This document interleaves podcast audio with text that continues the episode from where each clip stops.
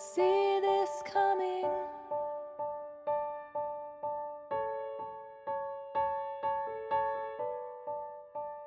I Hello, and welcome back to another episode of the Year of Polygamy podcast. I'm your host. Lindsay, and this is part two of a discussion of fundamentalism and the temple.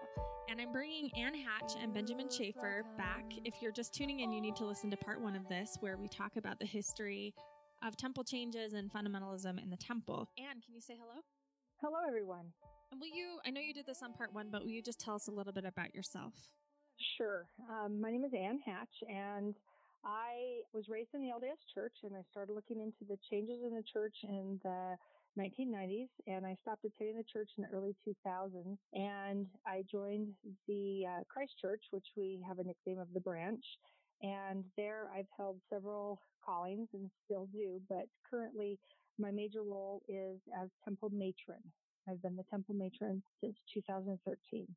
And your branch, your your um, church is a polygamous church, right? I mean, that's something that we haven't really talked explicitly about. It is actually. And interestingly enough, when we had the missionaries from this church come to our home and they invited us to a few meetings where we were living at the time. And um, I knew right away that it was a church of, of polygamy. And my husband was like, no, no, no, I'm just looking for the power in the priesthood and, and the restoration of all things and, you know, getting things back to where they were before they were changed. This isn't polygamy. And I'm like, dude, this is polygamy. Yeah, it's kind of hard to leave that one out. Um, Kind of is. So, so we also have Benjamin Schaefer, who is returning again. And Ben, can you just tell us about yourself? Hi, I'm Benjamin Schaefer. I was also raised in the mainstream LDS church uh, where I served for quite some time. I, I served a mission, I was sealed in the temple. I also became a temple worker in the LDS church in the Taipei Taiwan temple and then later in the St. George temple. And I was also a seminary teacher for the church. But um, about 10 years ago, I converted to Christ Church, the same church that Ann Hatch is the temple matron in. And um, since then, I became a 70 in Christ Church, and I've done a lot of a lot of writing and study into church history, both before leaving the LDS Church as well as after. And I'm an attorney, and I work in Spanish Fork, Utah. Well, thanks for coming back on. And it was funny because we were just off off the air, and I was like, "Hey, I, I need to take a break. I need to go get a diet coke." And and Ben said, "You know what? We're gonna have to have a talk about diet coke." And I was like, "Oh, great, a lecture, another lecture about how I'm gonna die of brain cancer." But then I forgot. Cristina Rosetti and I, especially Cristina, Cristina's come up with this challenge. She's a Catholic scholar. She's been on the podcast a bunch. She's a good friend of mine. And she said, I will get baptized into Mormonism if it's in a font full of dirty Diet Coke. So Ben, tell me tell me about the advice that you wanted to give me. Uh, so yes, when I, I was like, oh, about Diet Coke, uh, Ann Hatch and I were discussing whether or not it would be permissible and exactly how we could accomplish it to fill the entire temple font with Diet Coke so that we could get you and Cristina baptized. Is is that how we do it? We just like do, do we just like get the two liters? Like I want to know the logistics of how this happens. Actually, the problem is, is that I did a few calculations. Doing the two liters, especially with how much they're going to froth when you pour them out, was not going to work. I I didn't So- think of the frothing and the bubbles. Oh my goodness.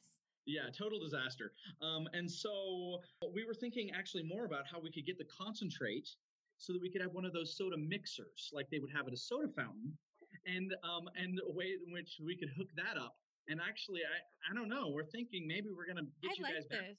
This is like the old like throwback to the Dixie Wine Mission days where they're all stomping the grapes. We could just like churn out baptisms and dirty diet coke at the same time with an emphasis on dirty because it would be human, you know, bodies in there. Are you Let's listening so delicious and soda drink places? We have a new market for you. Anyway, uh, I love that. I love that you guys can joke about that and um not all fundamentalists are straight laced Well- patriarchs.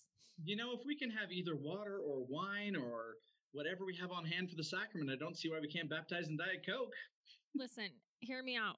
Uh, if you guys filled fonts full of wine, I guarantee your convert baptisms would skyrocket. You'd get the whole ex Mormon crowd. They'd be so into that. Turn it into a, a wine hot tub party. Can we do that? Is that too blasphemous now? you, you know, back in the day when they would tread out the wine grapes, they called that a bath, right? So yeah, who knows? Maybe they did this in ancient times. I like it. I like it. I would like to believe that Diet Coke was revealed the ancients just as it is now. So uh, I've got my Diet Coke. Let's get into the discussion of the temple. So you guys have a temple. Uh, Brian Hales has famously said that Mormon fundamentalists aren't actual Mormons because of a few things. One is that they don't have missionaries, and the other is that they don't have temples. And your group has both. We do have both. We have um, full time missionaries that are out providing, and we also have full time work missionaries that do service projects in our community uh, for for our whole community or for individuals that need that. Plus, we also have two temples in our church, and so but we haven't always used our temple to the fullest extent. And you know, we had one that we started building back in the late 70s and we utilized it, you know, off and on through the years, but we still did what a lot of other traditional fundamentalists do as well. And that is that we would have some sort of an endowment session outside of a temple, sometimes due to locality of where they were, or maybe because of health, you know, um, restraints um, for traveling and things like that. We've done sealings outside. There was a sealing of a sister to a family that was done in um, a bedroom of a home where we flipped over a bassinet and put a uh, white blanket over it, and that that became the altar. And um, we had a sealing there because we couldn't travel to where the temple was um, due to the health and location of of the participants. And this isn't that unusual. I mean, that this is a throwback to frontier days where they, you know, they had the endowment house in Salt Lake City and they would try to travel up for it, but sometimes they couldn't, and uh, they had to accomplish these things. As we know, Joseph Smith sort of did sealings wherever he could, right? Right. Yes, he did. I, I find it kind of interesting that if you read some of the history of where different endowment sessions were held, um, Ensign Peak was a place where they held endowment sessions. There's some indication that Merchants Flat, um, near between Beaver and Junction, uh, Utah, was used as a temporary frontier uh, place for for temple ordinances. There's also the um, Spring City Tabernacle, it's usually called, which was an office of one of the apostles. And there's a whole variety of other places where it's likely that they um, that they performed a lot of these ordinances. But I think what that really does is it begs a deeper question, um, which is what exactly makes these temple ordinances valid? Uh, I think that there's been a lot of tendency to say it's the place that makes it valid. It's because the temple is sacred that those ordinances are valid, but most Mormon fundamentalists, as well as us, would kind of take the opposite view, which says, no, the temples are sacred places only because of the power of the priesthood and the things that are done there. It is essentially the priesthood and the ordinances that make the temple sacred, not the place that makes the ordinances sacred. Um, and so, in any case of need, it would make a lot of sense to perform that ordinance wherever it's necessary, so long as you have the proper priesthood authority and keys and approval. Um, in fact, I also uh, remember being part of a sealing that took place um, actually up here in Spanish Fork, where we had an elderly couple who converted um, to Christ Church. And then by the time that they had requested their sealing to be done, uh, the husband he was he was dying. I mean, he was in very very ill health, and he did pass away a short time thereafter. Uh, and so we prepared a room, we prepared an altar, we dedicated it for the purpose of that sealing, and then we performed the ordinance, even though we didn't have a temple here to perform it in. Okay, so uh, that is one way that I think that fundamentals still remain flexible, and it's p- partially out of uh, necessity.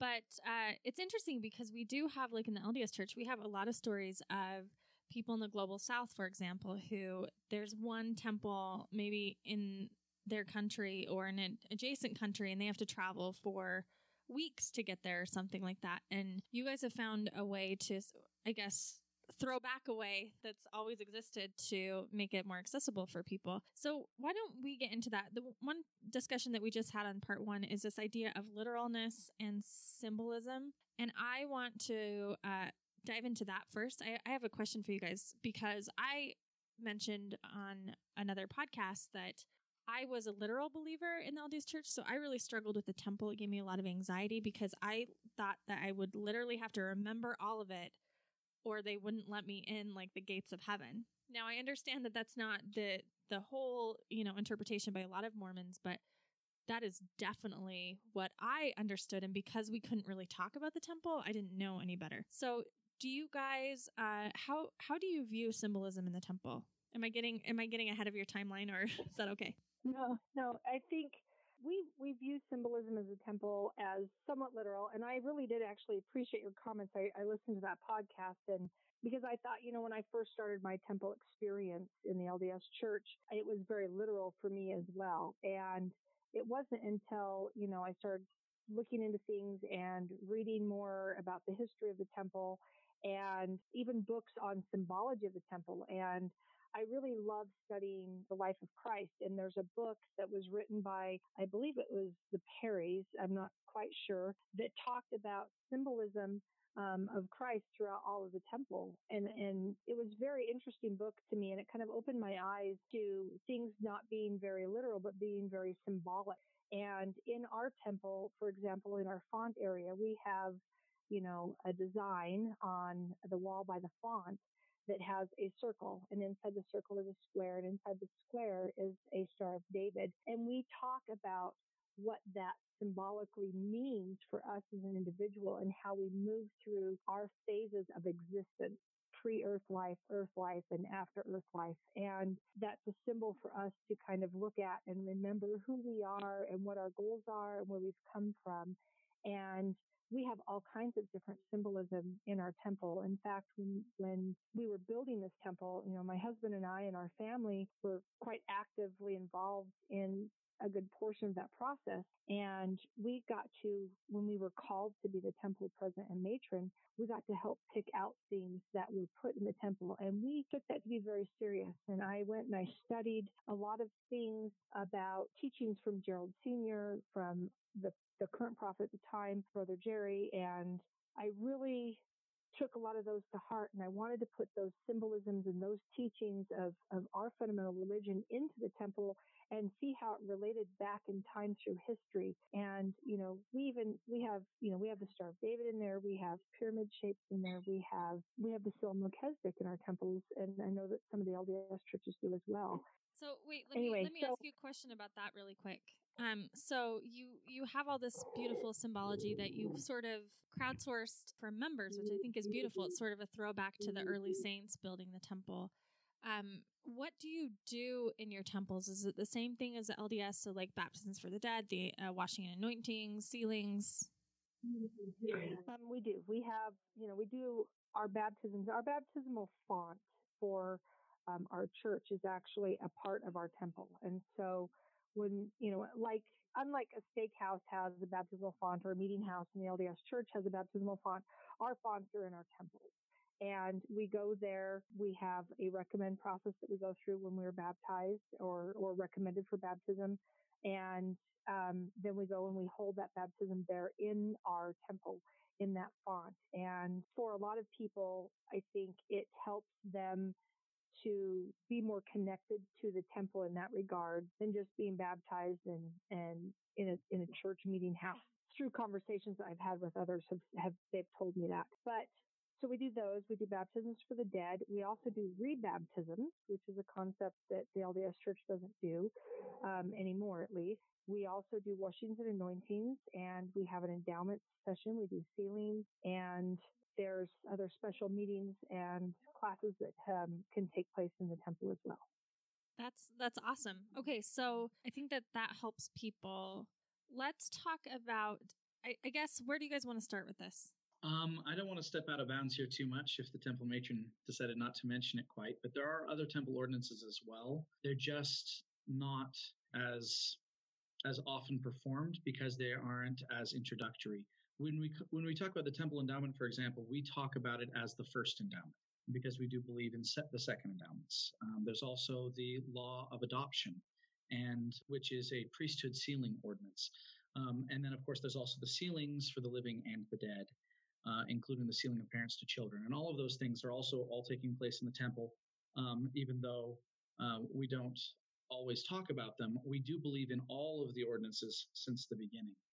Um, I think that, however, there is a big difference. Um, So, Lindsay, since you asked where I want to start, I'd say that there is still a big difference as to the way that we view ordinances and the purpose of ordinances than in the mainstream LDS church. Um, for example, you mentioned that when you were a very literal believer, that when you first went to the temple, you you weren't motivated necessarily by the symbolism. You were afraid that if you couldn't memorize it perfectly, that you would bring down the judgments of God on you because maybe you got a word wrong, um, something like that. Now, of course, we do encourage memorization, but um, we believe that there is certainly a larger point, and that that larger point is all about the covenants, because and and we view that somewhat differently as well, because we believe that covenants they bind us to God. They teach us something about the nature of God, and breaking one's covenants is something that all of us, to one extent or another, are going to do, right? It's not about perfection.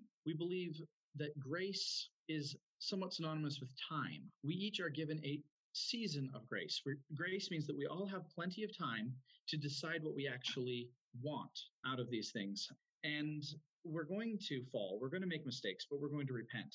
And so we don't have, I think, that same feeling that everything has to be done with exactness from the very beginning or you're under condemnation. There's more of the sense that you're learning like a child learns and you're going to make a mistake. So, what is the endowment about? Well, an endowment is the gift, right? It's to be given something. What we're given in the endowment is knowledge and power so that as we struggle, we learn we have the tools necessary to overcome not rather than the assumption that once we get to this high point, we are never supposed to make a mistake again. And that reminds me of one of the other big differences is the concept of sealing cancellations. So, for example, in the LDS church, there's this idea that they, the leaders of the church, they have the authority to change the ordinances and even change the effects of the ordinances that, that essentially it's under the control of them, not, not God.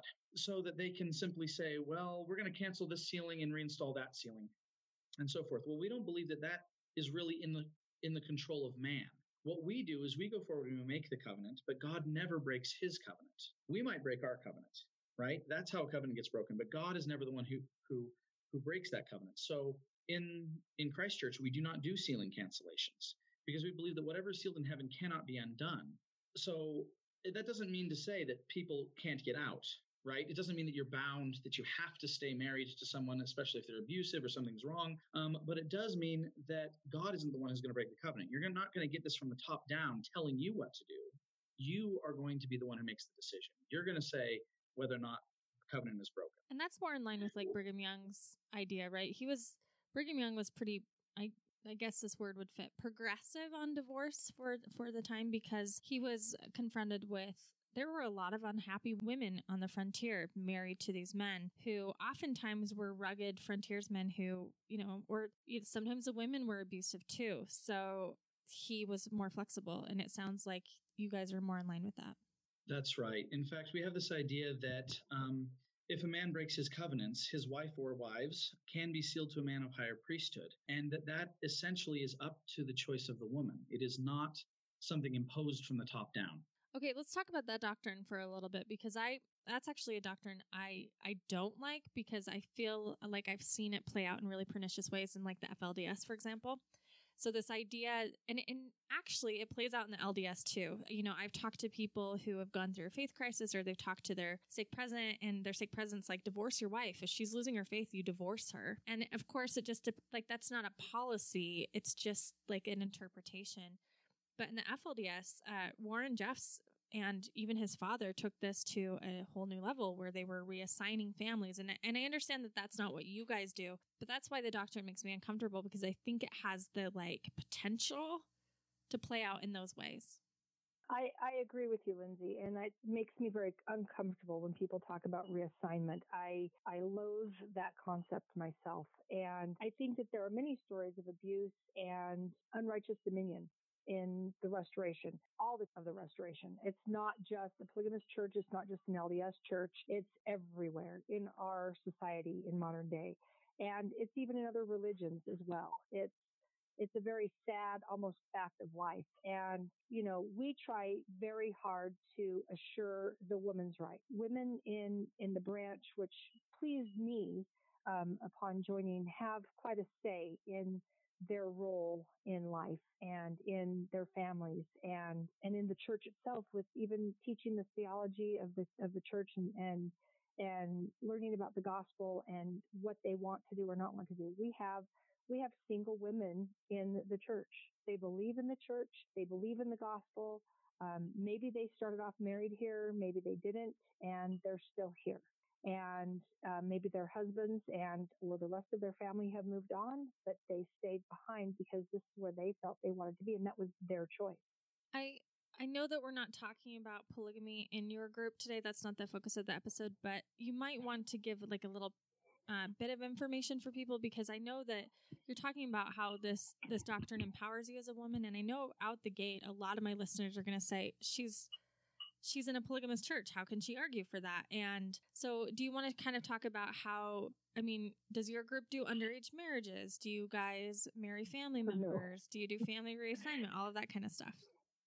Um, okay, so we don't do family reassignment and we do not do underage marriages. We actually encourage all of our children to to grow up, to graduate high school, to, you know, have that normal life, to get an education, you know, whether it's, you know, in information technology like myself, or you want to be a teacher, you want to be a massage therapist, or you want to be a nurse, or whatever. You know, we encourage higher learning and we also encourage a lot of of, you know, human right in that process. And we don't say, oh, you know, you're 18 or you're going to go turn your name in and get, you know, find out who you have to get married to.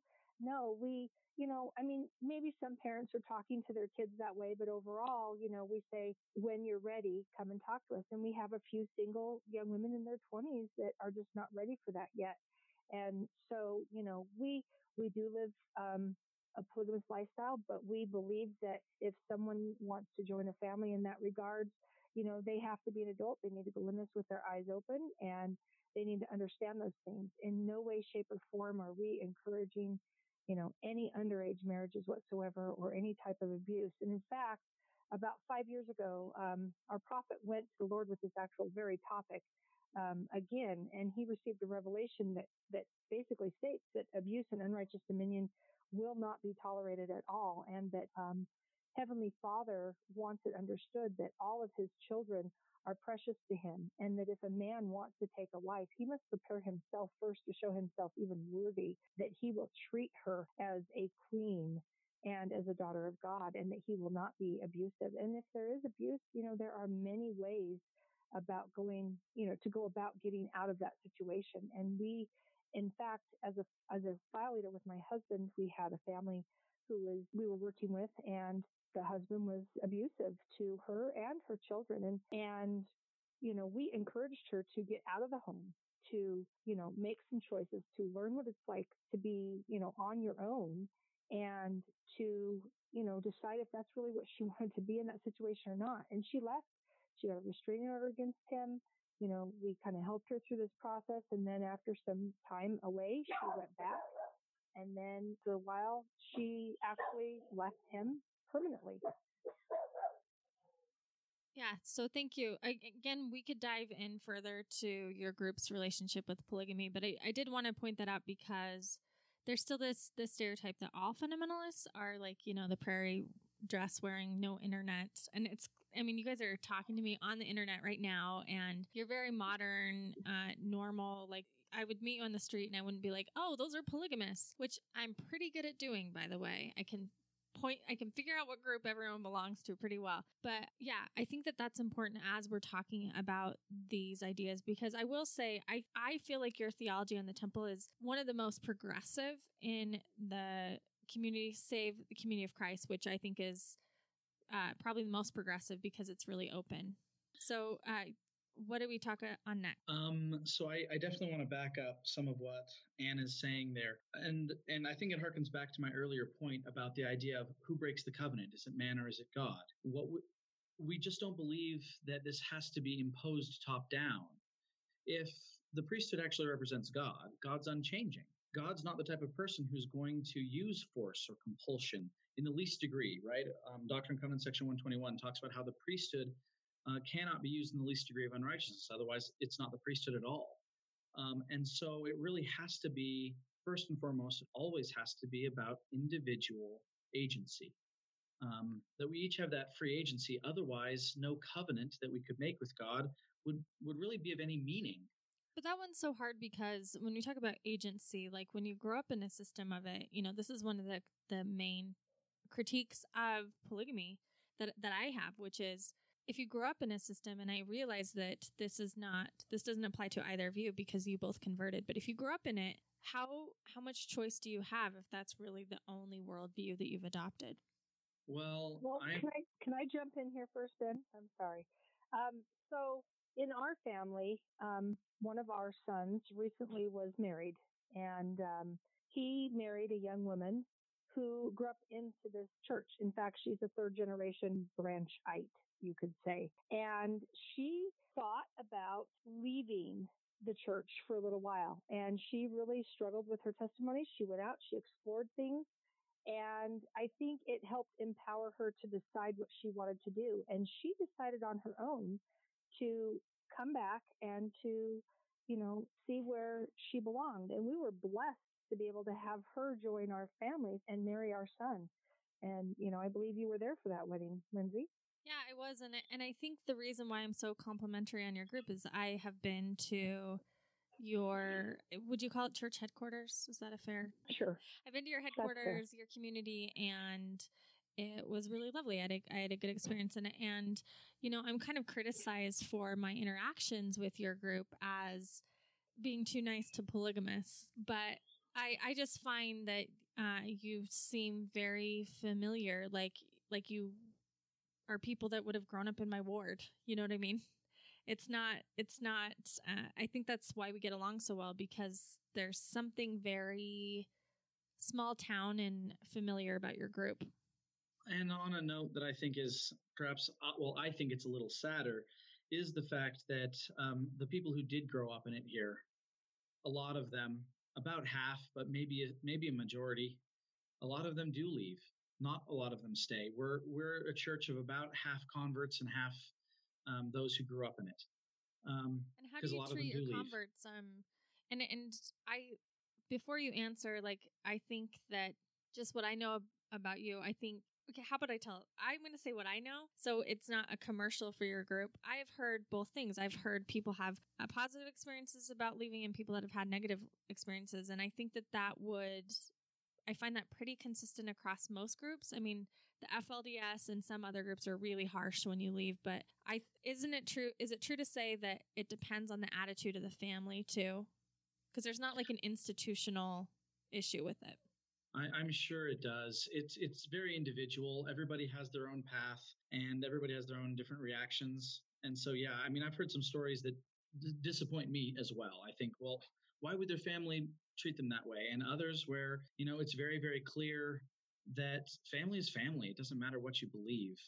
If I could go back to talking a little bit about the temple, though, as well, because I think there's some really interesting things that this touches on. In the mainstream LDS church, just this month, though I guess it was the beginning of the month and this is now the end, with all these changes, there was a, a lot of that push, I think, grew out of a very good motive to try to prevent abuse, to try to um, get rid of gender inequalities, um, and all of those types of things. And the whole idea that women would hearken to their husbands. Now, since we perform an endowment that I mean, as we've mentioned, is many, many hours longer and and contains what we believe to be essentially all of the uh, vital elements of the endowment, all the way back to Nauvoo. Uh, we do still have separate covenants for men and women. I'd like to I'd like to ask Anne to talk to us a little bit about what is it like as a woman in the branch in your role as matron. Well, you know, I think it's it's very interesting because you know in the, in the LDS church, you know, when you call a temple president and temple matron, it's like, you know, you're you're one step to royalty, and and here it's just Dan and I, you know, it's it's brother Dan and sister Ann, and you know we're we're very down to earth in everything that we do, and the thing that that I like the most is, and what I want to talk about is, you know, women's role in the temple. You know, we use priesthood authority. We pronounce blessings. We perform ordinances. You know, and yes, some of it's through callings, and some of it's, you know, because we were set apart to do those things. But when I received my setting apart as temple president or temple matron right after Dan was set apart as temple president, I was told that I would hold the priesthood in conjunction with my husband to fulfill the needs that Heavenly Father wants taken care of in his temple. And, you know, in the temple, we learn that Eve is a priesthood title. And in um, some branches of Mormon fundamentalism, you'll hear about Sarahship and the law of Sarah. And that is also a priesthood title and function. And, you know, Eve, back to the Adam God doctrine stuff, Eve was a queen and a priestess before coming to this earth. She helped, you know, create spiritual children with Adam. And she came here to earth to create physical bodies for those children. She came to teach them the gospel. She came to, you know, help them through this life and, and to counsel them in their lives and also to be her husband's co-partner in this journey. And I think it's important to remember that we are taught that Eve is a priesthood title. And, and, you know, like I said, in here in, in our temple, the women's role you know, we use the priesthood authority to pronounce blessings and to perform these ordinances for other sisters. There's no brethren in those rooms with us when we are doing those things. Um, and, you know, it can be a very beautiful thing. And also, you know, with, with my husband, we, we make different assignments and he asks me to do things and he'll give me charge over stuff. And, you know, for example, you know, a lot of this, you know, temple preparation stuff is is something that I've kind of compiled and that he lets me run with and I I am the one taking charge of a lot of those discussions and he's there and he participates. But it's kind of empowering to me to be able to have these experiences and you know we can receive personal revelation and we can listen to what our Heavenly Father has in store for us and we can help other sisters through this process. And to me, it's very beautiful because we're not just harking to our husbands. You know, we are taking a big part of this and moving alongside with them and listening to our Heavenly Father and blessing the lives of others through our work. So, Anne, can I ask you a question? Because one of the one of the issues that a lot of LDS Mormon feminists have is this idea that women women in the priesthood is a huge issue, but this idea also that when we're, when we're told that they want, you know, when women feel called to it and they say I want the priesthood and we're told, well, you already have it in the temple. Um, can you can you act out your priesthood outside of the temple? You know, that's a very interesting question. And, and just last night, my husband and I, we were driving back home from a couple hours away. So we were talking about some of this stuff. And I said, you know, in a way, I hope she asked me something similar to this. So I'm very pleased that you did because there was a time when we were living in a different place and we were the only members there. And the closest other brother with the priesthood was like six and a half hours away one way to drive to us. And my husband got very sick and, you know, we called and we said, you know, can you do a blessing by proxy?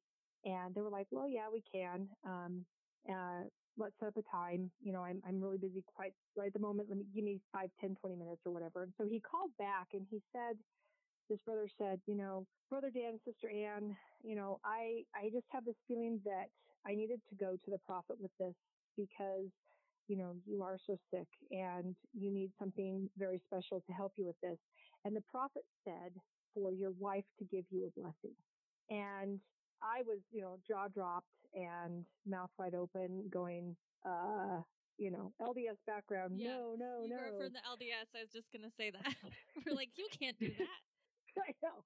And so, you know, and I was like, and my mom, she was like, well, this is new. And cause my mom's lived with us just for history. Um, you know, she's, she's a widow and she lives with us. And at this time she, she'd been living with us for about a year. And she's like, you can't do that. And I'm like, well, we're going to do it because that's what the prophet said we're going to do. And so, you know, he, I, he sat down the chair and he handed me the oil and he walked me through this, you know, the, the starting, you know, of the blessing. And after that, it was whatever, you know, that came to me. And I can tell you that the power that I felt through giving that priesthood blessing to my husband it was a very sacred, very special moment for our, for him and I. And it taught me a lot about the gospel and about our Heavenly Father and how much He loves us. And here, you know, the prophet talked about me and talked about having faith in me as a sister, as a woman, that I could do this function for my husband at this time. And, and I started really looking into, you know, the blessings of the children that were given in the early days of the church by their mothers. And, you know, believe it or not, you know, back up, I, I could probably get in some trouble for this too, but my daughter in my first marriage, I, I didn't marry a, um, a Mormon. He was um, a Southern Baptist and he didn't obviously hold the priesthood of the LDS church. And my daughter got very sick. She was running a very high temperature, 104, couldn't break it, tried everything. And I remember hearing Heavenly Father's voice or a voice in my head that I related to either him or to, you know, our Savior saying, put your hands on her head and bless her and then take her to the hospital and she will be healed. And I did. And I, those two circumstances in my life, those two situations, the one with my daughter when she was very ill, and then fast forward the one with, with Dan where he was very ill, I didn't use oil on my daughter, but I can tell you that by the time I pulled into the parking lot, her fever was gone. And it was such a remarkable experience for me. I, I journaled about it and my daughter has left the LDS church. She's traveled the world and went from Buddhist to Hindu to, you know, where she's at today, which is, is her deal. But and I support her in her growth and her journey through her life. And she said that where she's at today, she told me that she made this this recent change of where she's at today because of things like that that I did for her, showing her that women have a role, active role in life and helping others. It's not just up to the men. And so, you know, fast forward, here I was giving this blessing to my husband in our home with oil that is only supposed to be done by a priesthood holder of the Melchizedek priesthood. And I learned how to give that blessing. I was instructed by our file leader how to do it by using my husband's priesthood, but also using the priesthood of God. And that's how I worded it. And it was a beautiful thing. And I can tell you my hands can still shake right now from the feeling that I had of doing that and from the power that I felt myself grow with. And, you know, I, I'm a file leader in the branch church and mostly that is a male calling it, but my husband and I were set apart as co-file leaders and we complement each other. We help each other. And, um, a lot of the times the people that, that we're file leaders for call me first before they call Dan. And it has nothing to do, you know, anything against Dan, I don't think, but, you know, and it's, it's not necessarily trying to say that I'm better or not better, but they call me and we talk about things. I don't I don't know Dan at all, so I'm gonna say it's because you're totally better. There you go. Um, Benjamin knows. Maybe he could tell you know. That's right. Um, well, I do call him first usually. That is true. Um, but um, we love Dan. Dan is great. I think that the point though is is about that complementary nature that we're supposed to have. And actually, I think that this goes back to another really important point about uh, the original temple ordinances and the ways that the LDS Church has recently changed them is that I believe that, as far as I understand the full and original endowments, is that the entire pattern is supposed to teach us relationships. And that's what I feel really has broken down in the LDS church and why so many of these changes, I don't want to say necessary, but I guess they became necessary, is because of this um, a loss of this understanding of relationships. Um, in the temple, one of the other things that was taken out that a lot, not a lot of people are talking about nearly as much in the LDS church that was just taken out is um, a lot of the returning and reporting, a lot of the repetitious language, they called it, has been taken out. Um, and people will say, oh, well, I guess that's not very important. It just makes it longer. Um, uh, quite the contrary, I, I believe that that pattern essentially is one of the most central and most sacred and most important teachings of the entire temple endowment because it teaches us that there are these constant complementary relationships between God and man, between husband and wife, between parents and children.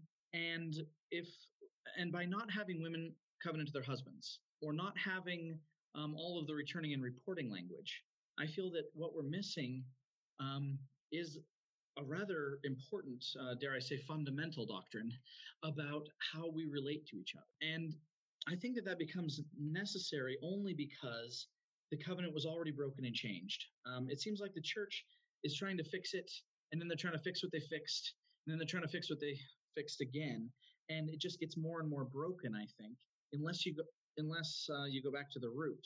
which is to understand the fundamental nature of all these relationships, that they are not about unrighteous dominion or force or compulsion. They're not about domination. They're about these complementary relationships of love and support. Um, and once we lose the sight of that, I think that it, it, it starts doing harm, and that's that's the kind of harm that the church was trying to address by making these changes. Except that I, I see that as just making it even more broken in the sense that now, how are they ever going to get back to that original doctrine that I think would empower both men and women in understanding God and their relationship to Him, so that we can come into His presence, which is kind of the whole point of the endowment. And do you want to say something? Do you want to respond to that? Well, I mean, I, I agree with what he said there. And I think that it is, for me, you know, very, it's a very sacred thing. And that we need to, you know, really look at why we're doing these things. And for each person, our path is, is our journey. It's our sacred path that we're going down. And we have to decide how we're going to, you know, mold our lives to do those things. And for some women, I think that it can be more difficult than others because of the situations that they may be in. And I don't want to take away from any of that, but at the same time, I want to say that I really, I really love where I'm at in my life right now. I think that I know, you know, you've talked in the past about women veiling in the temple. And I, I think that it can be complicated for some women.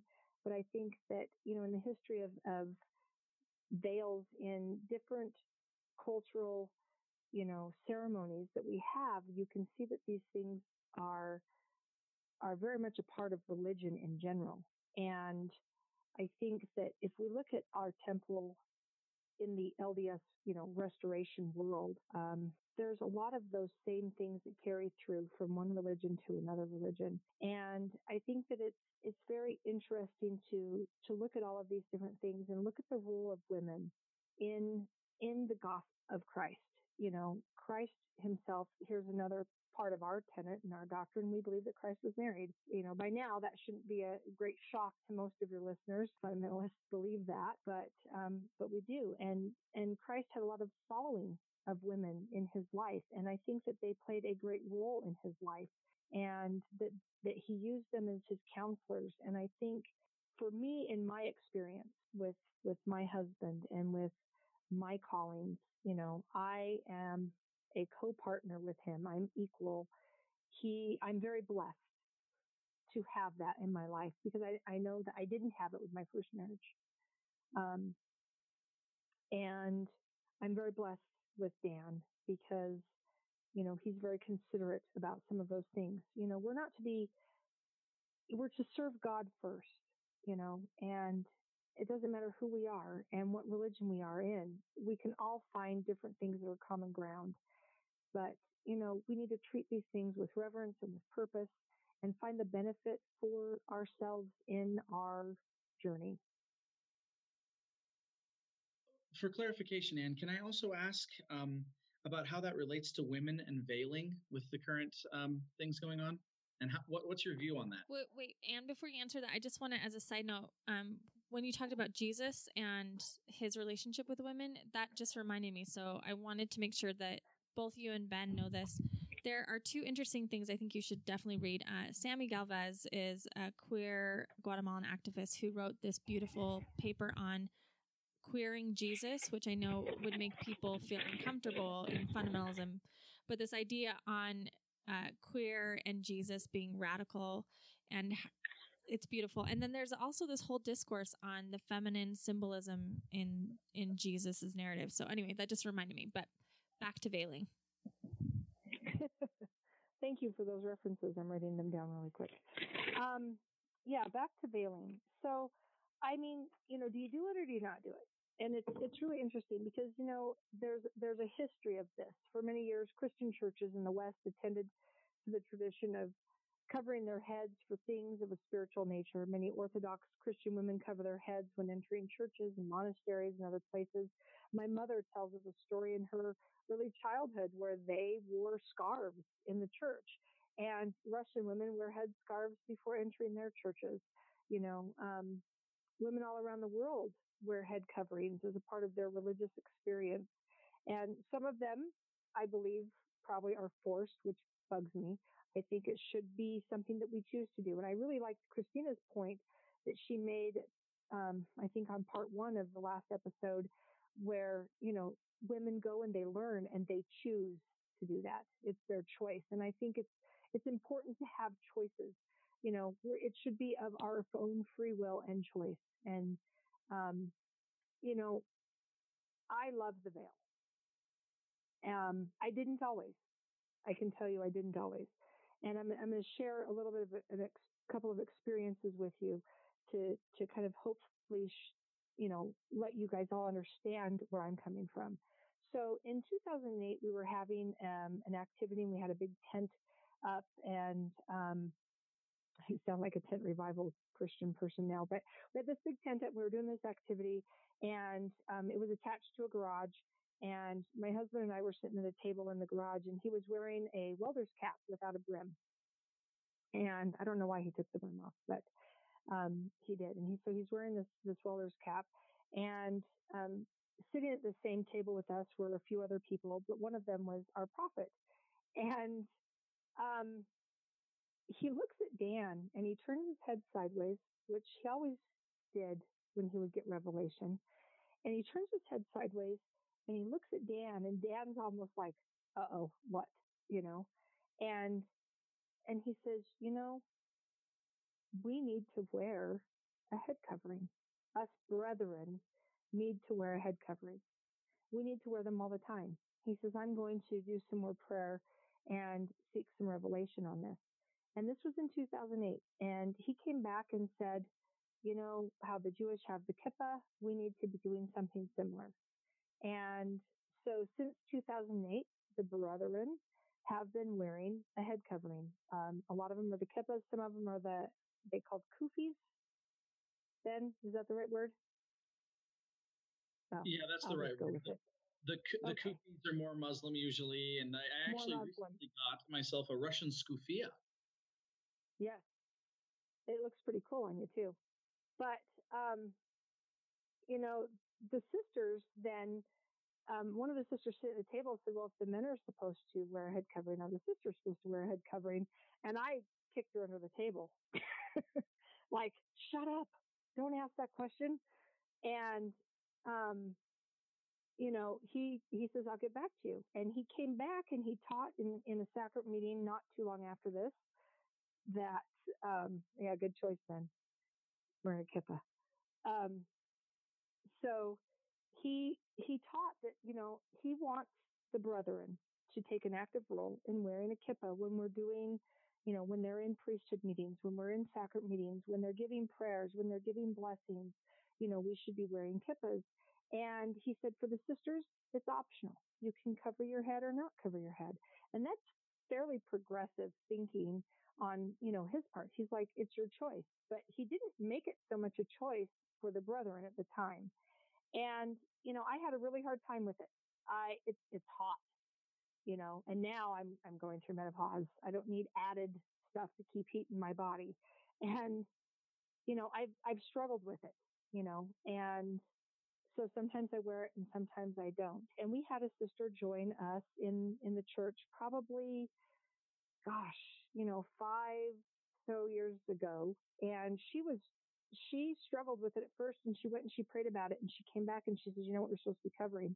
And she covered and she's no longer in, in our church. And, and actually you've had her on a podcast before, but, um, she taught me an example of, you know, what it's to be like to go and get your own witness and to do this. And here recently, I would say probably in the last year, I've really been focusing more on wearing a head covering. You know, it's, it's a nice little, kind of like Cristina explained, you know, it's kind of lacy.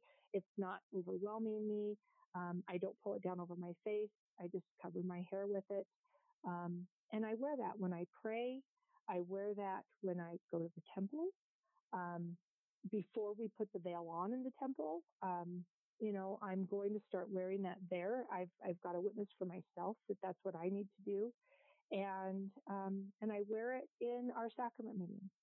And so I think that women veiling is a very important part of our life, not just in the temple, but it, it is a symbology that has kind of shaped modern culture and change in some regards. But when we really understand some of the symbolism behind it, you know, of why people veil. I mean, Moses veiled when he went up to speak with the Lord. Jesus veiled when he came down and talked to the people as to not destroy, you know, them with his countenance. And, you know, I think it's more of for the benefit of the person wearing it. And it's an individual choice. And I'm really grateful that our prophet said it's an option for sisters. Pray about it and get your own testimony and do a note. And I can tell you, not everyone, not every female in our church wears them. It's about 50 50. That's so interesting. I, I actually didn't know that. So I feel like I'm learning a lot about your group that I didn't know before. well, good. Um, and can I ask you another priesthood question that just reminded me? Do you guys do uh some of the early like like the early pioneer women would do like blessings for pregnant women, uh women's circles, those kind of things? Okay, so the I can't think of what that blessing's called either, and um, I was just talking with it with about that blessing the the blessing for women who are having babies. We don't necessarily do that, but we have a part of our washings and anointings where we incorporate that into our washings and anointings. So we don't necessarily do it. So say that there's a pregnant woman who hasn't yet been to the temple. So she might not have had that part. And of course she can go get a priesthood blessing.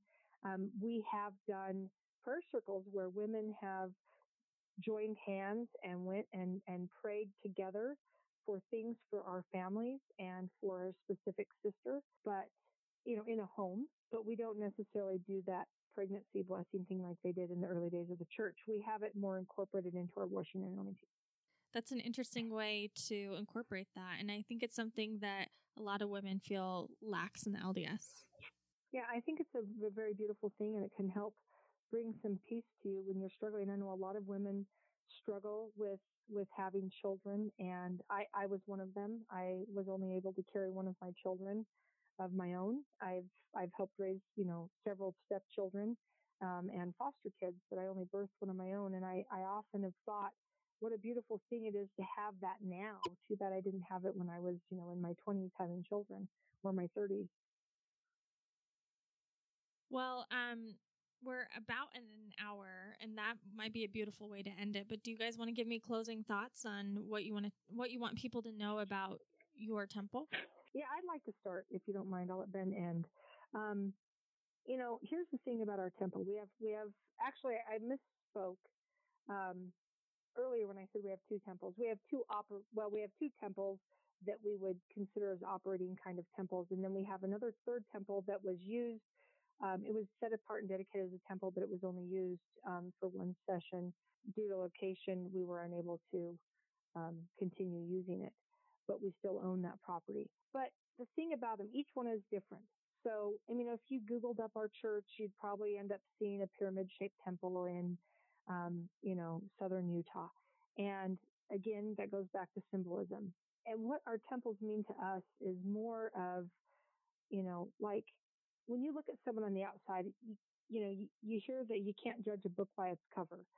But you know, you also, you can't judge a temple by its cover either. The LDS temples are very ornate and beautiful and peaceful and, you know, they all have a certain look about them, right? And our temples are both very unique and different looking. And from the outside looking in, if you come from a Brighamite church, you would go, that's a temple. and it's about what's on the inside. And I think that what we need to remember and what I would like to convey is that our temples are a projection of our inner self. What is inside those temples is very beautiful. We have some very beautiful furniture and some very beautiful drawings and paintings and statues. You know, maybe they're not huge statues, but we have some and, and some things in there to help, you know, remind us of where we are and who we are. But it's really about on the outside, we might look very plain and ordinary, just like the next you know, guy on the street, but it's what's on the inside and what we learn and what we do with that and how we treat other people. And I think that that's, that's something I'd, I'd like to say as a takeaway for the branch is that, you know, we are trying to be a better person, to better our communities and the communities around us, and to to help everyone find their path in life in this journey. Thank you um, for sharing that and expressing that so beautifully. Ben, do you want to give us some closing thoughts? Yeah, I, for me, this opportunity to go to the temple was really one of the main reasons why I became part of Christ Church. Um, seeing the changes in the LDS Church, I did see that as signs of serious apostasy. I saw it as losing so much that was of so much value for so many thousands of years, so much symbology that was lost because modern cultural changes simply had lost an understanding, I believe, of truths that have existed since the beginning of the world. And my desire to go to the temple, even my desire when I was in the temples in the mainstream LDS church, I remember feeling like if only I could have more of this, if only I there was more understanding, if only there was more symbology, I wonder how much more I could learn. And and desiring further ordinances is really what led me into looking outside the box in the first place outside the mainstream lds church. And that search i believe in christ church has been abundantly rewarded to me the the ordinances that we perform are everything i've ever read about in all of mormon history is incorporated in one way or another and and feeling like I felt like that would have been enough at first. And but now to realize that there are continuing revelations that have expanded it even more. So that it wasn't even just everything I'd read about in history. Literally in Christ Church, it's even more than that. And and so I guess my takeaway is that if we can gain greater understanding, I think that we we're always going to look for more and that's what I believe is revelation. Whereas the less understanding we have, we always want to take away the things that make us uncomfortable or take away the things we don't understand. And that's what I believe is the process of apostasy. And we're kind of always, I think, in a balance, doing one or the other. We're always headed in one direction or the other. And so I would encourage everybody um, to look for more because I think that there is more beauty in looking more deeply until you gain even greater understanding of more symbology. It just it just keeps expanding that way, and I think that that's the path that leads to that leads to God. Okay, well, um, thank you, and thank you for helping me understand better your temple. Uh, I think I think you guys were really vulnerable and shared some very personal, sacred things, and I appreciate that because it's kind of unique for me to have such an intimate discussion with uh, faithful people about the temple because it's just not really in the culture that I experienced. So, yeah, that was really nice.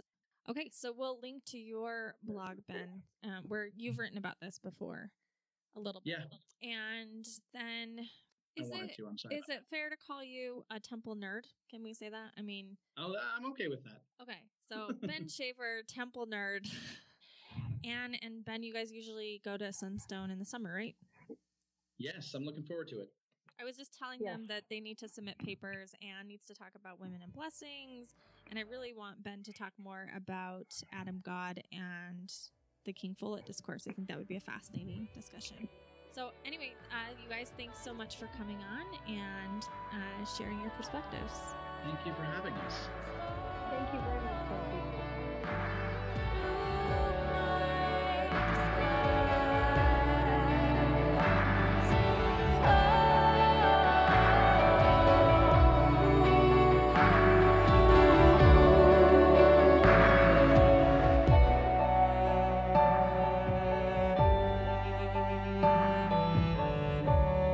The song you just heard is called My Disguise by Mikkel Dowse.